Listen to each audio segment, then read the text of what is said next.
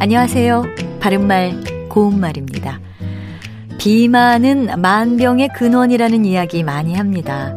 비만으로 인해서 생기는 질병이 적지 않다는 것을 말해주는데요. 비만으로부터 탈출하기 위해서는 음식 조절도 잘 하고 운동도 열심히 해야 합니다. 건강해지기 위해서는 그만큼의 대가를 치러야 하는 법이지요. 노력이나 희생을 통해서 얻게 되는 결과 또는 일정한 결과를 얻기 위해 하는 노력이나 희생을 우리는 대가라고 합니다. 그렇다면 이 표현의 첫 음절의 대 밑에는 사이시옷을 쓰는 것이 맞을까요?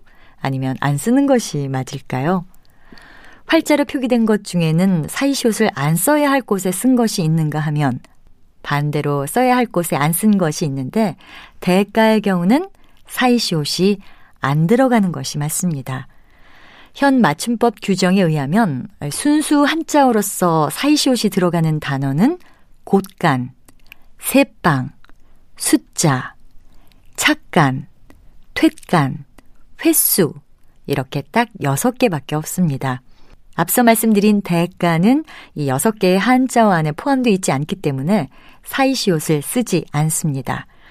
대가 외에도 개수나 이점, 초점 같은 한자어 단어에도 사이시옷을 쓰지 않는 것이 올바른 표기 형태입니다. 바른말 고운말 아나운서 변희영이었습니다.